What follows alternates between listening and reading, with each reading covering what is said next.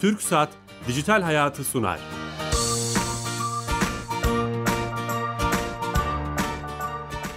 Herkese merhaba, ben Bilal Eren. Her cuma saat 15.30'da TRT Radyo 1 mikrofonlarında teknoloji, internet ve sosyal medyanın daha geniş anlamda dijitalleşmenin hayatımızı etkilerini konuştuğumuz Dijital Hayat TV programımıza hoş geldiniz.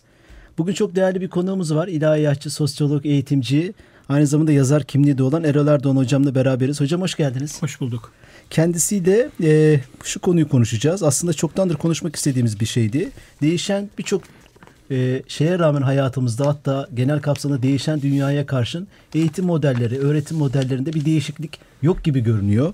İşte aynı binaya, aynı ve sıraya oturuyoruz. Aynı oturma şekliyle, aynı belki müfredata bakıyoruz. Tüm dünya için, sadece Türkiye için değil. Ama işte Google öncesi, Google sonrası diye bir ayrım var. Acayip bir bilgiye ulaşmayla ilgili, bilgi üretimiyle ilgili geçmişe göre farkındalıklar var, farklılıklar var. Bunu konuşacağız ama öncesinde hocam sponsorumuz TürkSat. Her hafta TürkSat'a bağlanıp Türkiye Gov.tr'nin bir hizmetini, e-devlet kapısının bir hizmetini oradaki direktör arkadaşımız Sami Yenice ile konuşuyoruz. E, ve bize haftanın hizmetini anlatıyor. Sami Bey hatta. Alo. Bilal Bey iyi yayınlar. Teşekkürler. Hoş geldiniz yayınımıza. Bulduk sağ olun. Bu hafta hangi servisi anlatacaksınız? Evet, sıklıkla bahsediyoruz ama bu hafta da bahsetmekte fayda görüyorum. Ee, mobil cihazlar için E-Devlet Kapısı'ndan bahsedebiliriz bu hafta. Tamam. Ee, bilindiği gibi E-Devlet Kapısı türkiye.gov.tr adresinden hizmet sunmakta. Bunun yanı sıra Android ve iOS işletim sistemli mobil cihazlarda da E-Devlet Kapısı'na erişmek mümkün. Ee, uygulama marketlerinden kolaylıkla yüklenebilen E-Devlet Kapısı mobil uygulamaları ile 1874 adet elektronik hizmet şu an kullanıcılarımıza, vatandaşlara sunulmakta. E, mobil uygulamalarımız anlık bilgilendirmeler ile de kamu kurum ve kuruluşlarının bilgilendirmelerini vatandaşlarımıza e, iletmekte. Uygulamalara erişmek için Android ve iOS uygulama marketlerinde e-devlet araması yapılması yeterli. E-Devlet kapısının e, hizmetleri artık akıllı telefonlarımızda onlara uygun. Bu anlık bildirim olayı çok önemli. İstersek o bilgileri de alabiliyoruz anladığım kadarıyla. Tabii ki kamu kurum ve kuruluşlarından e, gelen anlık bilgilendirmeleri de e, e Kapısı mobil uygulamalarından sunuyoruz. Çok teşekkür ederiz Sami Bey. Ben teşekkür ederim. İyi yayınlar Kolay gelsin. Tüm ekibe selamlar. Evet TürkSat'a da bağlandık. Bu haftaki özelliğimizi, hizmetimizi bize anlattı. Tekrar edeceğim. Yeni açan, yeni katılan dinleyicilerimiz olur. Eğitimci yazar Erel Erdoğan hocamla beraberiz. Hocam hemen konuşalım aslında. Konuşalım. Ne de, değişen dünyaya karşı değişmeyen eğitim, öğretim modellerinden bahsediyoruz. Bir fotoğraf mı çekelim? Ee, önce. Çok önce çok genel bir fotoğraf çekelim. Tamam. Hani o e, büyük fotoğrafa bakmak diyorlar ya. E, tamam. E, tabii hayat devam ettiği için e, zaman akışkan bir şey olduğu için aslında her şey değişiyor. Hatta bazen değişmiyor zannettiğimiz şeylerde bile bir miktar e, fiziki değişim ya da nitelik değişimi, içerik değişimi olabilir. Ama biz onu değişim çok yavaş olduğu için bazen o değişimi algılamıyor olabiliriz. E, eğitim de eğitim ve değişim meselesi. Elbette eğitim değişiyor ve değişmeyen hususlar var ama eğitimdeki e, değişimi çok genel iki hatta ayırabiliriz. Yani iki gerekçeyle eğitimde değişim var. Birincisi sizin girişte söylediğiniz gibi e, teknoloji, teknolojik gelişmeler, e, işte bu dönem için dijital gelişmeler diyoruz bunlara. Bundan dolayı e, eğitim değişiyor. İkincisi eğitimin temel e, unsuru, temel muhatabı insan ve toplumu olduğu için insanın e, ve toplumun psikolojisi ve sosyolojisine daha çok sosyoloji diyeceğiz. Sosyolojik değişime bağlı olarak da eğitimde bir takım değişiklikler oluyor ve bunlar e, alt ata yazdığımız zaman onlarca yüzlerce madde sayabiliriz ama aslında temel şey teknolojiden dolayı eğitimdeki değişiklikler. İkincisi e, sosyolojiden dolayı eğitimdeki değişiklikler. Aklımıza gelen bütün değişimleri, değişimleri bu iki maddenin, bu iki ana koldan bir tanesinin altına yazabiliriz.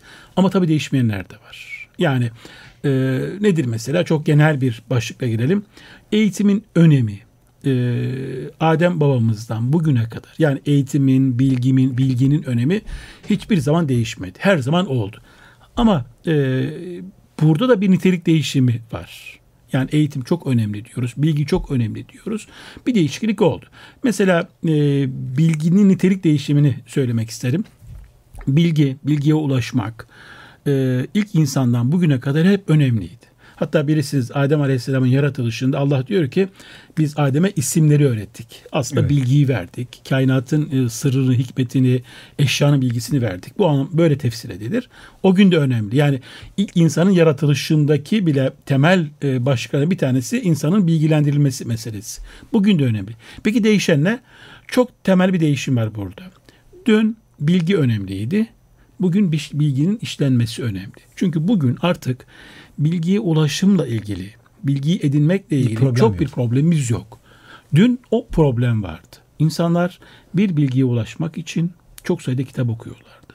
Bazen uzun seyahatlerde bulunuyorlardı. Bazen efor vardı. Tabii bazen çok sayıda deney yapıyorlardı. Bugün bunlar da belki yapılıyor. İnsanlar seyahat ediyorlar, deney yapıyorlar, araştırıyorlar ama bugün e, her tür bilgiye ulaşabiliyoruz. O zaman ikincil e, önem devreye giriyor artık. Var olan bilginin işlenmesi. Hatta şöyle diyebiliriz. Bu kadar bilgi arasında önce doğru bilginin e, bulunması, doğru doğru bilgiye ulaşım, sonra o doğru bilginin işlenmesi. Yani stratejik hale getirilmesi. Çok İşimize bilgi de zararlı değil mi hocam? Onu e, tabii şimdi e, mesela e, dijitalle birlikte e, böyle bir problemimiz de var. Evet e, dün bilgiye ulaşamıyorduk. Bilgiye ulaşmak kıymetliydi. Bugün bilgiye çok kolay ulaşıyoruz ama yeni bir zorluk, yeni bir zorluk var. Ya bu kadar bilginin hangisi doğru? Bilal Bey. Şimdi Google'a e, giriyorsunuz, bir şey yazıyorsunuz. Bazen birbiriyle zıt olan aynı konuda farklı bilgiler, farklı sayılarla karşılaşıyorsunuz. Hatta bazen bir şey okuyorsunuz, aslında şöyle bir şey yok. Yani sıfırdan. Hani yalan dediğimiz şey nedir? Fake Odur, odur işte. Yalan ha, işte yalan dediğimiz şey odur mesela. Ee, dijitalle birlikte iki yani bilgide ve eğitimde ikisini yan yana kullanacağım. İki şey değişti. Bir doğru bilgiye ulaşmak zorlaştı. Ee, ikincisi de bilginin, ham bilginin e, işlenmesi meselesi daha fazla Burada önem kazandı. öğretmenin rolü de değişiyor. Başka bir konu ama değil mi o zaman? Yok başka bir konu değil. Değiş- Çok güzel. Evet. Şöyle oldu. Mesela değişmen ve değişmeyen şeylerden gidelim. Ee, eskiden geleneksel dönemlerde eğitim ve bilgiye ulaşırken biz ne yapıyorduk? Veya soruyu, soruyu şöyle soralım. Eskiden eğitim ve bilgiyi hangi yöntemleri alıyorduk? Bir, bir okula gidiyorduk ve bir hocadan Dizinin dibine oturuyor. Dizin bile çöküyorduk, öğreniyorduk. Veya bir kitaptan okuyorduk veya deneme yap, deneyimliyorduk. Yani tecrübe. Sonuçta üç tane şey var. Okuyoruz, araştırıyoruz. Bir hocadan öğreniyoruz. Hocanın yerine anne baba da değil. Yani bir üst kuşaktan, bir büyükten öğreniyoruz. Ee, ya da kendimiz deneyimliyoruz. Bu geleneksel dönemlerde böyleydi. Hatta biz buna bilgiye ulaşım, eğitimi elde etme piramidi diyebiliriz. Ben öyle tanımlıyorum. Bir piramit. Şimdi bu piramit tersine döndü. Eskiden bir genç, bir öğrenci, bir insan bir bilgiyi elde etmek için önceki kuşaktan birisine müracaat ederken ya da kitap okurken ya da bir hocanın diz çökerken şimdi mesela bir dijital mecraya gelebiliyor o bilgiyi alıyor. Yani annesine babasına ihtiyaç duymadan bir hocaya ihtiyaç duymadan bu bilgiyi alabiliyor. Herkes böyle yapıyor demiyorum ama böyle bir imkan var artık. Dolayısıyla e, karşımıza kendi kendini öğreten bir teknoloji. Neyi kastediyorum? İnternet ve iletişim teknolojilerini kastediyorum. Dijital mecraları kastediyorum. Kendi kendini, kendi nasıl kullanılacağını öğreten bir teknoloji ve kendi içerisindeki var olana da size aktaran bir teknoloji. Bundan 5-10 sene önce yani internetin Türkiye'de bu kadar herkesin kullanmadığı dönemlerde bazen bana e, yaşlılar yani yaşı 40, 50, 60 olan amcalar şey derdi. Ya Erol Bey nasıl kullanacağız bunu derdi. Ben de onlara iki şey söylerdim. Derdim ki evde torununuz var mı? Var. O size öğretir derdi. Bakın şey tersine döndü. Eskiden nasıldı? Bir şey öğreneceğiz zaman büyük öğretiyordu. Şimdi o yaştaki insanlara diyoruz ki evde torununuz var mı? Var. Tamam o size öğretir. Bu e, bilgi piramidinin O piramidin tersine tersi- döndüğüne işaret. Başka bir şey de var. Kendi kendini öğreten teknoloji dedim. Bazen diyorum ki internet kullanmasını bilmeyen insanlara ya da cep telefonu kullanması bilmeyen insanlara ya açma kapama düğmesini gördün mü gördüm diyorum. Dedim ki diyorum ki aç düğmeyi gir içeriye. O sana kendisini öğretir. Asistanlar var artık hocam. E, tabii. Kişisel ya, asistanlar var. asistan değil dijital asistanlar. Evet, evet. Tabii o sana, ona, o sana kendisini öğretiyor. Burada sizin sorunuzu alayım. Öğretmen ne oldu? Aslında öğretmen işte e, öğretmenler e, gününe geliyoruz. Öğretmenlerimize hürmetler, Evet, saygılar. öğretmenler günü. evet. Tam aslında bunu planlamıştık. Evet ama bir şey oldu burada. Aslında e, dijital mecralar öğretmenin yerine doğru yavaş yavaş geçiyor. E, çünkü artık öğretmen o. Hatta e, ifade etmem ne kadar doğru ama e, Avrupa'da falan şöyle tartışmalar var. E, internet için. bunları zamanın peygamberi gibi diyorlar. Çünkü her bilgiyi ondan alıyorsunuz. Her şeyi bir şey doğru mu yanlış mı ona soruyorsunuz. İnsanlar peygamberlere neyi sorarlar? Doğru nedir, hakikat nedir diye soruyorlar. Neredeyse, tabi bu bir ironi aynı zamanda. İroni ama çok Ha, tabii. önemli bir Yani tespit. ne- neredeyse artık her şeyi onlara sorar olduk. Neredeyse Resul onlar gibi, Nebi onlar gibi oldu.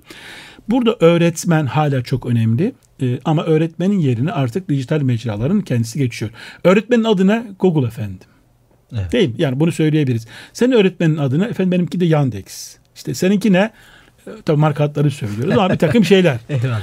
Ama burada e, böyle şey gidiyoruz, zincirli bir gidiyor konuşma ama öğretmenin yükü azaldı mı e, Bilal Bey azalmadı. Halbuki azalması gerekiyor değil mi? Evet. Yani şeyin yükünü, öğretmenin yükünü, görevlerin önemli bir kısmı dijital mecralar, dijital aktörler al- aldığı zaman aldığına göre öğretmenin yükü hafiflemesi gerekiyor. Değersizleşiyor mu peki öyle bir şey? Ee, ya değersizleşme var ama e, o e, şimdi söyleyeceğim gerekçeyle ilgili. Tamam. Dijital kolaylığa rağmen öğretmen yükü niye arttı? Çünkü tam burada şey geliyor, sosyolojik değişimler. Eskiden yani geleneksel dönemlerde bir e, eğitim sürecinde 15-20 tane faktör, aktör vardı. Anne baba, dede, nine, komşu, mahallenin imamı, köşedeki bakkal, e, hafta sonları bize gelen ablamız, abimiz, e, işte herkes o eğitim sürecine katkıda bulunuyordu. Çocuk annesinden babasından görmediği bir şey dedesinden görebiliyordu. Ya da mahallede bir şey konuşurken işte komşusu ona bir şey öğretebiliyordu. Köşedeki berberde çıraklık eğitimi alabiliyordu. Ama şimdi e, işte mahalle kültürünün azalması, var geniş aileden çekirdek ailede çekirdek aileden işte e, parçalanmış ya da birlikte yaşam modellerine doğru geçişler. E, de- evde dedenin ninenin olmayışı, komşuluk ilişkilerinin azalması, köşkteki bakkalın berberin olmayışı, mahalledeki o muhtar kadın dediklerimiz işte herkesin lafını dinlediği e, kadınların olmayışı falan bunlar eğitimin yükünü yani o iklimde olan eğitimin yükünü de okula kaydırdı. Hepsi öğretmene mi yüklendi? Hepsi yani? öğretmene yüklendi. Şimdi Ama e, öğretmenlerimiz de buna hazır değil. e tabi değil. E, şöyle zaten bu, bunu kaldıramazlar. Mesela e, öğretmenlerle ben sohbetinde diyorum ki sakın ha annenin babanın yerine geçmeye çalışmayın. Çünkü anne baba öğretmeni kendi yerine ikame etmek istiyor. Diyor ki ben çalışıyorum. Benim işim gücüm var diyor. Sen benim çocuğuma her şeyi öğret diyor. Yani çocuğa matematiği öğreteceği gibi oturmasını kalkmasını da öğretmesi gerekiyor. Sosyal ilişkiler bir sürü konu Tabii. var. Buna işte bu sosyolojik değişimin, sosyolojideki değişimin e, eğitimdeki yol açtığı yeni değişimlerdir. Teknoloji öğretmenin yükünü alıyor ama öğretmen ailenin, mahallenin ne kadar ihmali varsa oradaki boşalan yükü de kendi üzerine alıyor. Eğer böyle giderse e, bu konuda bir çözüm ortaya koymazsak öğretmenlerimiz bu yük altında ezilirler. Ee, Bilal Bey son 4-5 yıldır katıldığım bütün eğitim toplantılarında ısrarla öğretmene vurgu yapılıyor ve şöyle deniliyor. Ee, efendim öğretmenlerimizin kalitesinin artırılması lazım. İşte efendim mesela öğretmenler daha kaliteliydi. Ben çok tersi bir cümle kuruyorum. Diyorum ki ben 1980'ler 90'larda okudum. Yani 80'lerde lise okudum, 90'larda üniversite okudum. 70'lerde ilkokulu okudum. Diyorum ki benim dönemime göre bugünkü öğretmenler daha nitelikli. Bugünkü Tersini öğretmen söylüyorsunuz. Tabii tersini nitelikli. söylüyorum. Hem e, gözlemim böyle hem de istatistikler böyle. Ancak e, 70'lerde 80'lerdeki öğretmen sadece öğretmenlik yapıyordu. Bugünkü öğretmen O bahsettiğiniz alanlar boşaldı. tabii oralar boşaldığı için bugünkü öğretmen öğretmenlik yapmanın yanında ablalık yapacak, ağabeylik yapacak, annelik yapacak, babalık yapacak, komşuluk yapacak, her şey yapacak. Eskiden çocuğun evde canı sıkılsa, annesi dövse dedesine gidiyor. Dedesi seviyordu, okşuyordu. Masal anlatıyordu, hikaye anlatıyordu. Hem bir öğrenme süreci yaşanıyordu hem de bir merhamet, şefkat süreci, sevgi süreci yaşanıyordu. Ve okula muhtemelen sorun gitmiyordu. Evet, Tabii çok- çok gelenek şöyle nokta. şöyle bir kayıt düşün. Geleneksel toplumda her şey çok güzel anlamında söylemiyorum bunu. Yani iyi örnekler üzerinden gittiğimi söylüyorum. Muhakkak orada bir takım kriz alanlarımız, e, sorunlu alanlarımız vardı. Öğretmen de veremeyince öğrenci bir YouTube fenomenine mi gidiyor? O kendine Ee, karakterler mi buluyor? Tabii acaba? çok temel kural. Hani kainatta boşluk yoktur falan derler ya. E, nereyi boşaltıyorsanız orayı birisi Biri doldurur. Tabii. Anne sevgisi boşalıyorsa orayı başka bir sevgi doldurur. E, öğretmenle öğrenci arasındaki ilişkide bir boşluk oluşuyorsa o boşluğu e, hani 15 Temmuz'da atıf yapalım. e, başka bir yapı doldurabilir. Yani öğretmenin, annenin boşalttığı yapıyı, boşluğu başka bir yapı doldurabilir. Bu yapı bazen evet iyi de olur ama bazen de e, bir terör bir terör e, yapısı da olabilir. E, dini ahlaki nokta sorun olan bir e, yapı veya bir kişi de olabilir. Nereyi boşaltıyorsanız hayat çok akışkan çünkü. Çok geçişken. Her an oraya hayat bileşik kaplar gibi. Nerede boşluk varsa oraya dolu bir kaptan ya da e, saldırgan bir kaptan, akışkan bir kaptan yeni bir e, akışkanlık geliyor, yeni bir aktör geliyor ve o devreye giriyor. Çok böyle hızlı hızlı konuştuk. Yok, her, şey, güzel- her şey sanki birbirine bir girdi gibi bir şey oldu. çizdik. Fotoğraf bu. Son şeyi sorayım. Son Milli Eğitim Bakanlığı'ndaki değişim, ortaya konan şey, projeksiyon, Evet. öğretmeni merkeze alıyormuş gibi. Ben okumalarımdan onu anladım. Evet, Bu evet. doğru mu peki? Şimdi şöyle e, yeni Milli Eğitim Bakanımız gerçekten e, çok heyecanlandırdı. E, toplumda onu heyecanlandırmasından dolayı biz de heyecanlanıyoruz. Bir kusur bulmak istemem ama hani böyle ufak bir rutuş deniz, de, de- diyelim ya onu yapmak isterim. E, Sayın Milli Eğitim Bakanımız da ısrarla öğretmen vurgusu yapıyor ama ben Türkiye'deki eğitimdeki temel sorun öğretmen değil aslında aile olduğunu düşünüyorum. Biraz önce anlattıklarınız tabii, istinaden. başka, başka şeyler de var. Ama onu düzeltmek çok zor hocam. Araya giriyorum ama Evet. Nasıl biz tekrar şehirlerimizi nasıl yeniden mi yıkıp yapacağız yani? Yok şöyle düzeltebildiğimiz kadar. Ben dolayısıyla Milli Eğitim Bakanımızdan yani bizim sözümüzü duyar mı, işitir mi, ona ulaşır mı bilmiyorum ama öğretmen vurgusu kadar da aile vurgusu yapması gerekiyor. Aileden kastım şu. e, bir, aile eğitmen ne bekliyor mesela? Bu konuda bir tahsihe ihtiyaç var. Bir e, düzeltmeye ihtiyaç var. Çünkü aile çocuğundan eğitimden şunu bekliyor. Benim çocuğum e, ilk sınavda ilk bine girsin. En yüksek puanı alsın. En iyi okula girsin. En yüksek diplomayı alsın. En zengin kızla evlensin. En güzel işe yerleşsin. E, Sistem öyle ama hocam. Yani Ama bu mesela bu e, bilimin, eğitimin değerin değişmesiyle alakalı bir şey. Burada bir tahsise gitmek gerekiyor. Bu tahsisi yapmadığımız sürece yani ailenin eğitimden beklentisiyle ilgili bir miktar iyileşme yapmadığımız zaman eğitimin yükü ve de öğretmenin yükü artmaya devam edecek. Ya da e, efendim ben okula para veriyorum ya da ya devlettir kardeşim eğitim zor eğit- eğitsin benim çocuğumu mantığı, ailenin mantığı bir kısmı böyle. O da e, öğretmenin ve eğitim sisteminin yükünü ağırlaştırıyor ve öğret e, veli burada öğretmen kendisi pardon aile burada kendisini müşteri gibi görüyor. Müşteri gibi gördüğü zaman da e, hem çocuğuna ürün muamelesi yapıyor hem de öğretmene. Yani öğretmene kasiyer muamelesi yapıyor, marketteki kasiyer muamelesi, çocuğuna da ürün muamelesi yapıyor. özellikle özel okullaşma sürecindeki Özel okulda bu artık devlet bu. okulunda bu hale geldi. Dolayısıyla e, biz Türkiye'deki ailenin eğitime bakışı Öğretmenin yanına aileyi de koyuyorsunuz. kesinlikle koymamız gerekiyor. Hocam siz aslında değişen dünya, siz geleneksel bir çözüm yolu önerdiniz. e, geleneksel aktörlerin çünkü biz hala gelenekseliz. Yani muhtemelen Adem Aleyhisselam da bizim gibi insandı. Yani iki gözlü iki Hani Ee, şey demediniz, teknolojiyi daha çok kullanalım. ona geleceğim. Ona, yok, yok, şey kesinlikle yok. yani. Ona geleceğim. Burada bir teknoloji düşmanlığı gibi bir şey oluşmasın. Ona geleceğim.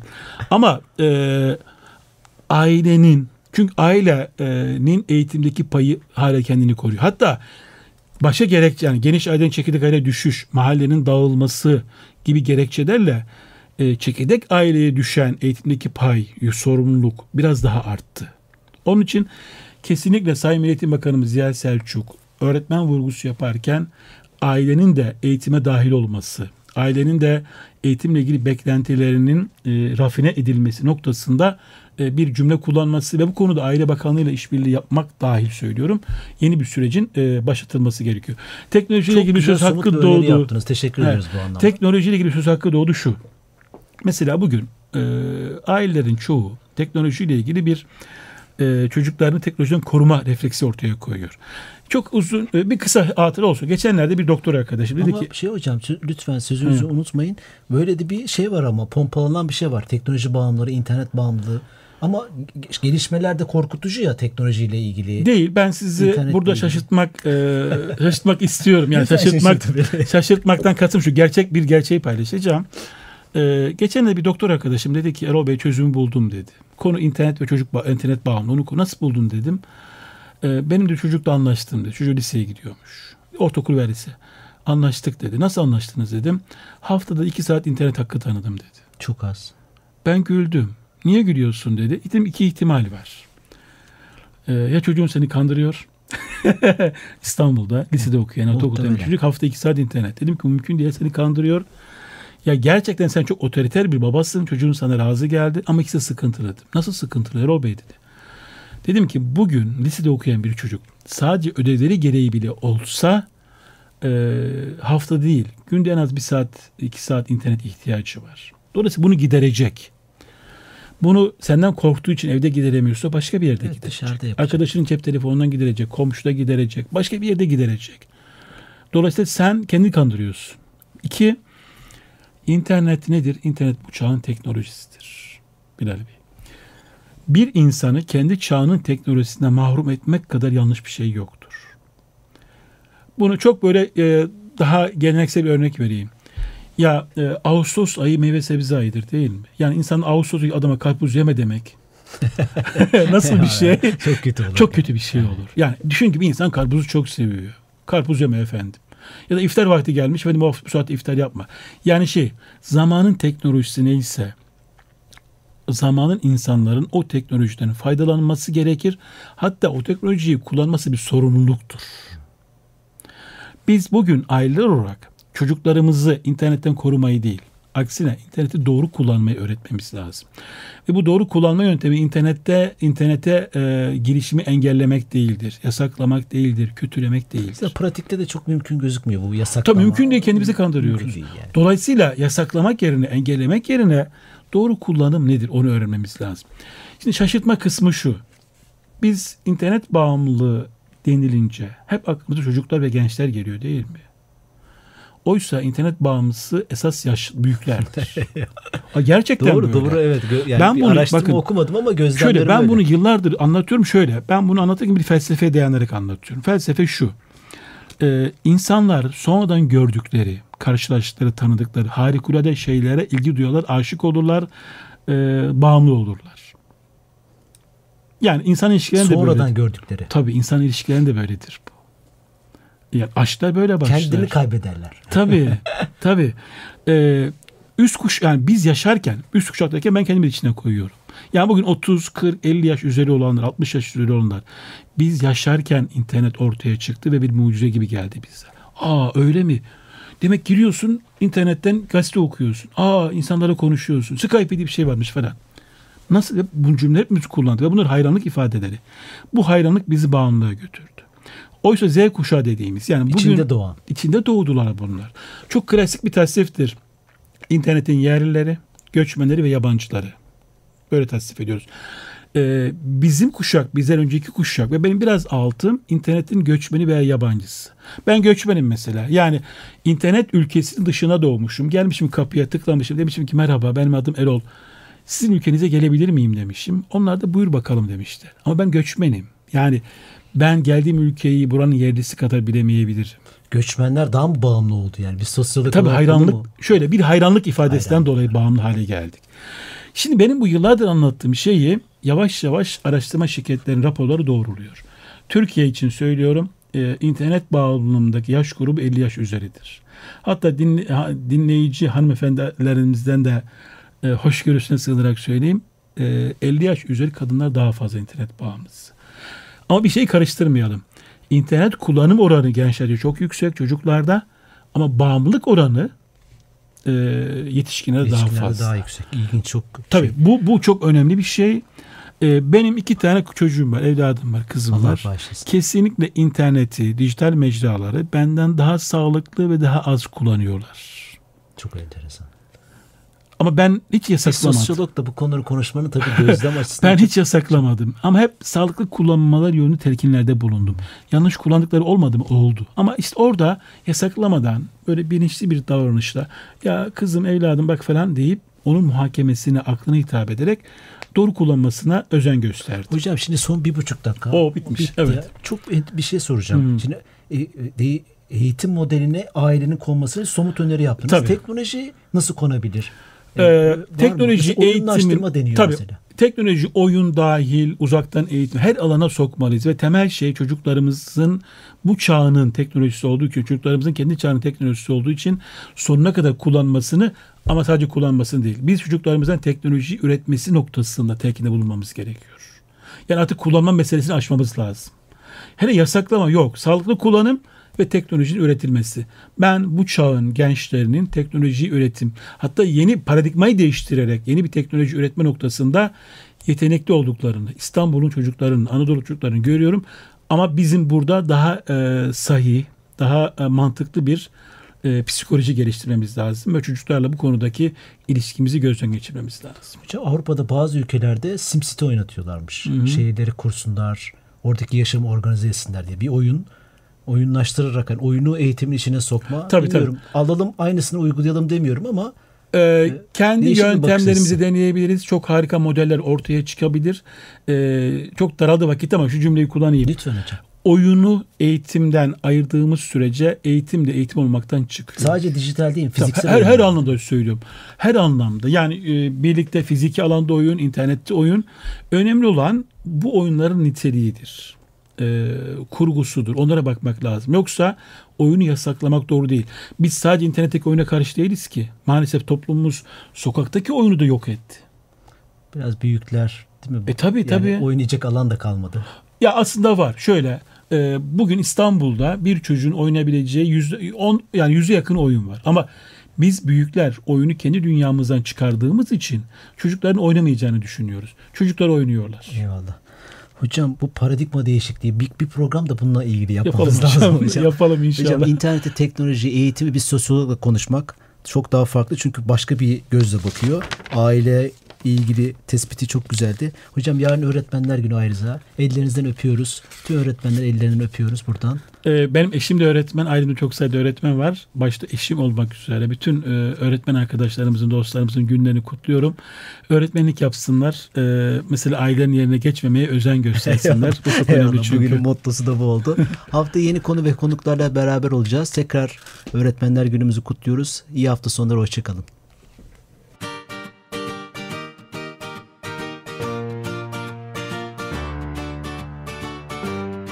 Türksat Dijital Hayatı sundu.